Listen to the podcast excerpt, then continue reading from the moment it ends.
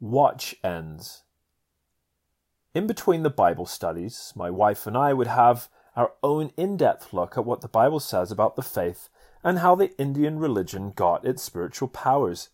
Every time my wife and I sat down around the table and spread our Bibles, it seemed like there was a spiritual attack on us.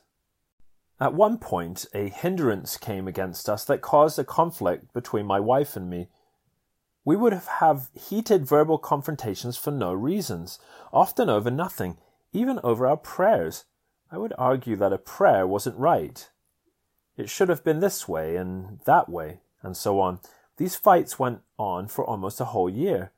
One day, my wife and I were shopping in the city of Edmonton, Alberta, Canada, at a fairly large mall called Centennial Mall. This was a few years before West Edmonton Mall was built, the biggest mall in the entire world. My wife likes shopping, and she really takes her time, so I never followed her.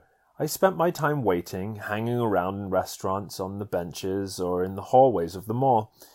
It was during a time like this that I was approached by a man that I knew quite well from another reservation just a few miles south of us. I met him many times at workshops and training sets for substance abuse counselors. He never knew I'd been sick and that I'd just got healed, but he knew I was a sober person that used to work in alcoholism programs as a substance abuse counselor. Apparently, they were in need of a senior substance abuse counselor on their reservation. The first thing he asked me after we greeted each other was, Are you still sober? I answered, Yes, of course, I am still sober. The next thing he asked me was, Are you employed? Do you have a job? I explained that I never had any sort of income since I took sick in 1979. All this time my wife had been supporting me. He said, There is a job opening for an alcoholism counselor on our reserve. If it is still there, would you be interested? I said, Yes, of course.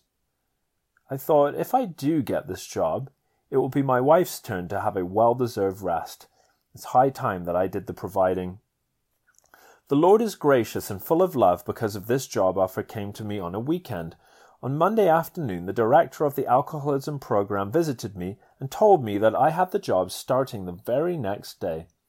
I thanked the Lord and gave him all the glory and honor for what he had done in getting this job without any application or resume. The next day, I went to my first job in a long time. When I got there, I was introduced to the staff and I was given an orientation. It was almost a year earlier to the day that I had met the Lord Jesus Christ, God's only Son. On my very first day at work, I found out that I had to run a film and do a lecture at 7 p.m. that evening. I remained there until noon and then left for home, planning to return for the lecture and film. When I got home, I found two of our white Christian sisters visiting my wife. I was happy to see them again, and we had a fellowship that afternoon. Yes, of course, we were talking about Jesus. We used to have two big couches in the living room facing each other. I vividly remember the scene. I was sitting on one couch and playing guitar that my wife bought me. It was the first guitar I ever owned in my entire life, and I was in the first stage of learning how to chord a guitar. Learning how to play the guitar is another story of what Jesus did for me. In my younger years, I was very foolish and crazy. I got into crime and used to spend a lot of time in prisons across the province. During these times, I worked hard to learn how to chord a guitar. Many of my prison buddies tried to help me learn, but it was to no avail. It wasn't until I came to the Lord that I started learning a little bit. I never knew what key, and even if I knew them, I didn't know when to change keys or where to change it. But a brother taught me three chords in the key according to my voice, I was practicing these chords while I was singing. How beautiful heaven must be. One of the sisters told me, Brother, I keep seeing this animal that looks like a wolf walking around your head by your shoulders, chest, and back. And it is black. Have you got any ancestral ties to the wolf spirit? Or have you honored the wolf in your ceremonies, rituals, or clans? I said, Not that I know of because in all the years my mum taught me she never ever mentioned anything of a wolf guide in our bloodline or clan. The sister let the matter drop and said no more. They stayed all afternoon, and when it was time for me to leave for the office to do my lecture and film, they decided to follow along to my workplace, which was twenty three miles from where I parked my vehicle at home. I knew this because I checked the mileage when I found out I was getting mileage one way when I was working. When we got there, I started setting up the projector, flip charts, and chairs that were all downstairs in the basement. While I was doing that, I heard the sisters upstairs bringing heaven down. They were praying out loud in unknown tongues and shouting praises to the Lord. It was a good thing that there was no one else around, otherwise, I would have been fired on my first night at work. Anyway, the spirit that kept interfering with my wife and I was right there with me, and it was furious and angry with the sisters. It was telling me to tell the sisters to shut up and get out before they get me fired. It kept saying, Throw them out, throw them out. It even got me to saying, Shut up, keep quiet before I throw you out. I didn't say it to their faces, I was saying it while I was downstairs where they couldn't hear. Finally, I made my way up to see what the commotion was all about. I went into the office where they were raising Cain and asked, Well, did you find out anything? The sisters just looked at one another as if to say, You tell him. Finally, after a long pause, one of the sisters said, Brother, the Lord told us that it's that watch band you are wearing. Oh boy, a spirit jumped up inside of me and said, you trying to tell me that this little watch band has more power than God? Oh, come on. Just as the Spirit said that, God countered with these words Stop. Hold it right there and think back to where you picked up the watch band. The Spirit of God quickened me and brought me to the very moment when I first laid eyes on the watchband. It was at a powwow on the Alexis First Nations Reserve where my wife told me to choose one of the watch bands on display in a huge glass case and she would buy it for me for a birthday present. I remember coming across this particular one with a bear's paw emblem made out of a turquoise embedded in silver. I honored the bear spirit, sacrificed to it, and gave it offerings, ceremonies, feasts, and rituals. I specifically chose this watch band for myself and then I spoke to the bear and told him that this watchband was dedicated for the bear. I also prayed a prayer to the spirit. I told it to take care of me and not to ever let me see pain of any kind, and to always guide me through safe places. I asked him to always look after my family and me, for I will always have you to honor. That is what came back to me in retrospect when the Spirit of God Almighty quickened my spirit. Still, this spirit was very stubborn, aggressive, and pushy. It really had me thinking. My mind was sort of wandering. It was because I was just too young and weak in the Lord to know any better. This spirit just toyed with me. He had me at a point where I was starting to get skeptical about the watchband's power, and to tell you the truth, I didn't feel like getting rid of that watchband. I mean, the watch band was beautiful to look at. It looked so nice around my wrist and all, Anyway, I thought in my mind that my wife would never let it go. After all, she put a lot of money towards it, something like two hundred dollars. That is what the spirit wanted exactly. He wanted me to keep it. That was their only hope left for them to stay. Later that night, when I got home, I told my wife about the incident that took place at the office with the sisters. I told her about what they said about the watch band that she bought me. But the answer I got from her wasn't what I expected from her at all. She said, Get that watch band out of my room and out of this house. I don't want it inside or anywhere near our home, you hear? I thought for sure she was going to say, What? Are they insane? I paid a fortune for that watch band. Plus, it was for your birthday. I had opened the bedroom door and I still had my hand on the doorknob while I was telling her this, because I wasn't sure what to expect.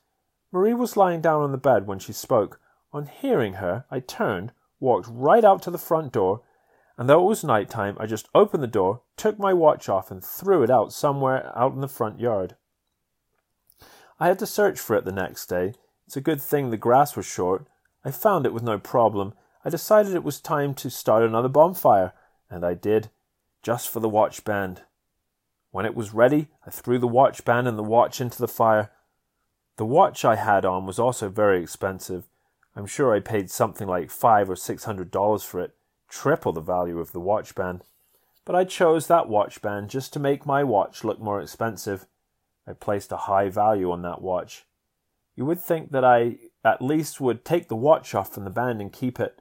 Five or six hundred dollars might be pocket change to some people in this world, but in Indian country it was like five or six thousand dollars. At the time I bought the watch, money was no problem for me. It was in 1975 at that time. I had everything. I had it made. I didn't know what to do with the money.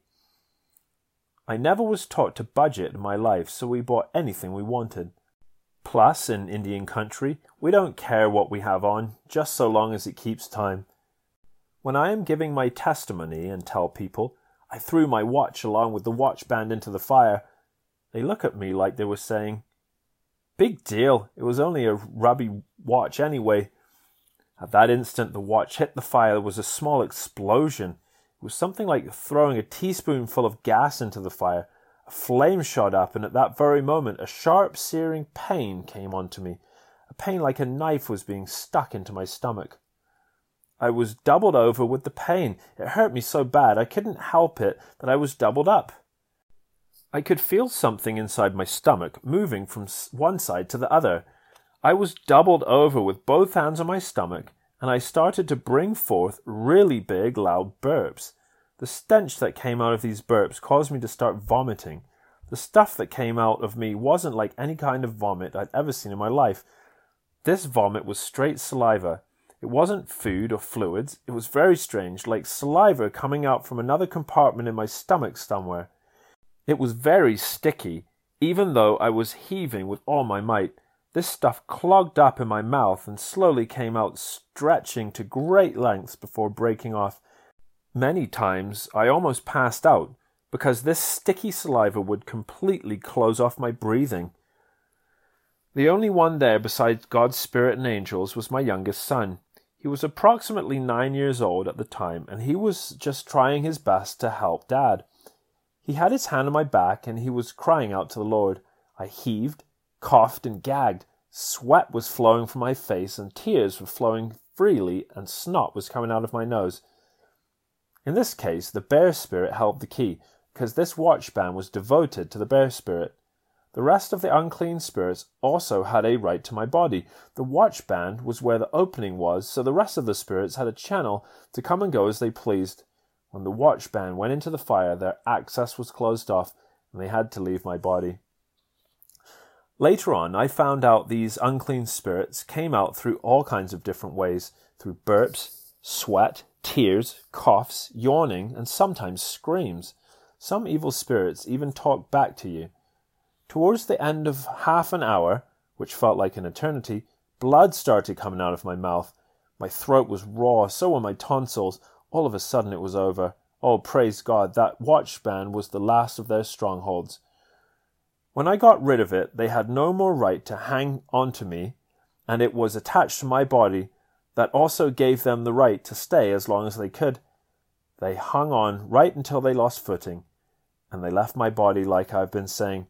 These spirits that left me were ancestral spirits. They were in our family tree for generations, coming out of both of my parents, from both my father and my mother's sides of the family. This is where Matthew's teaching comes into play. When those spirits left my body, they went searching and seeking rest elsewhere, looking for someone else to enter. Preferably, they like to find a family member because through covenants made by my forefathers, the right to family members was given to them. My father and mother have a lot of brothers and sisters, and they have many children, so these spirits had to pick have the pick of the crop when they left my body. Another scripture also came into play here. Quote, visiting the iniquity of the fathers upon the children unto the third and fourth generation of them that hate me. Praise God, my children are set free by the blood of Jesus Christ. My wife and I broke that bondage and stronghold that Satan had on our family tree, starting from my wife and me. I felt like I lost a thousand pounds. I felt so light, it was as if I was walking on air. As I was making my way to the house, I was jubilant and full of life and joy. I was shouting praises unto God and waving my arms towards the heavens. What the sisters saw that day was not a black wolf, it was actually a black bear.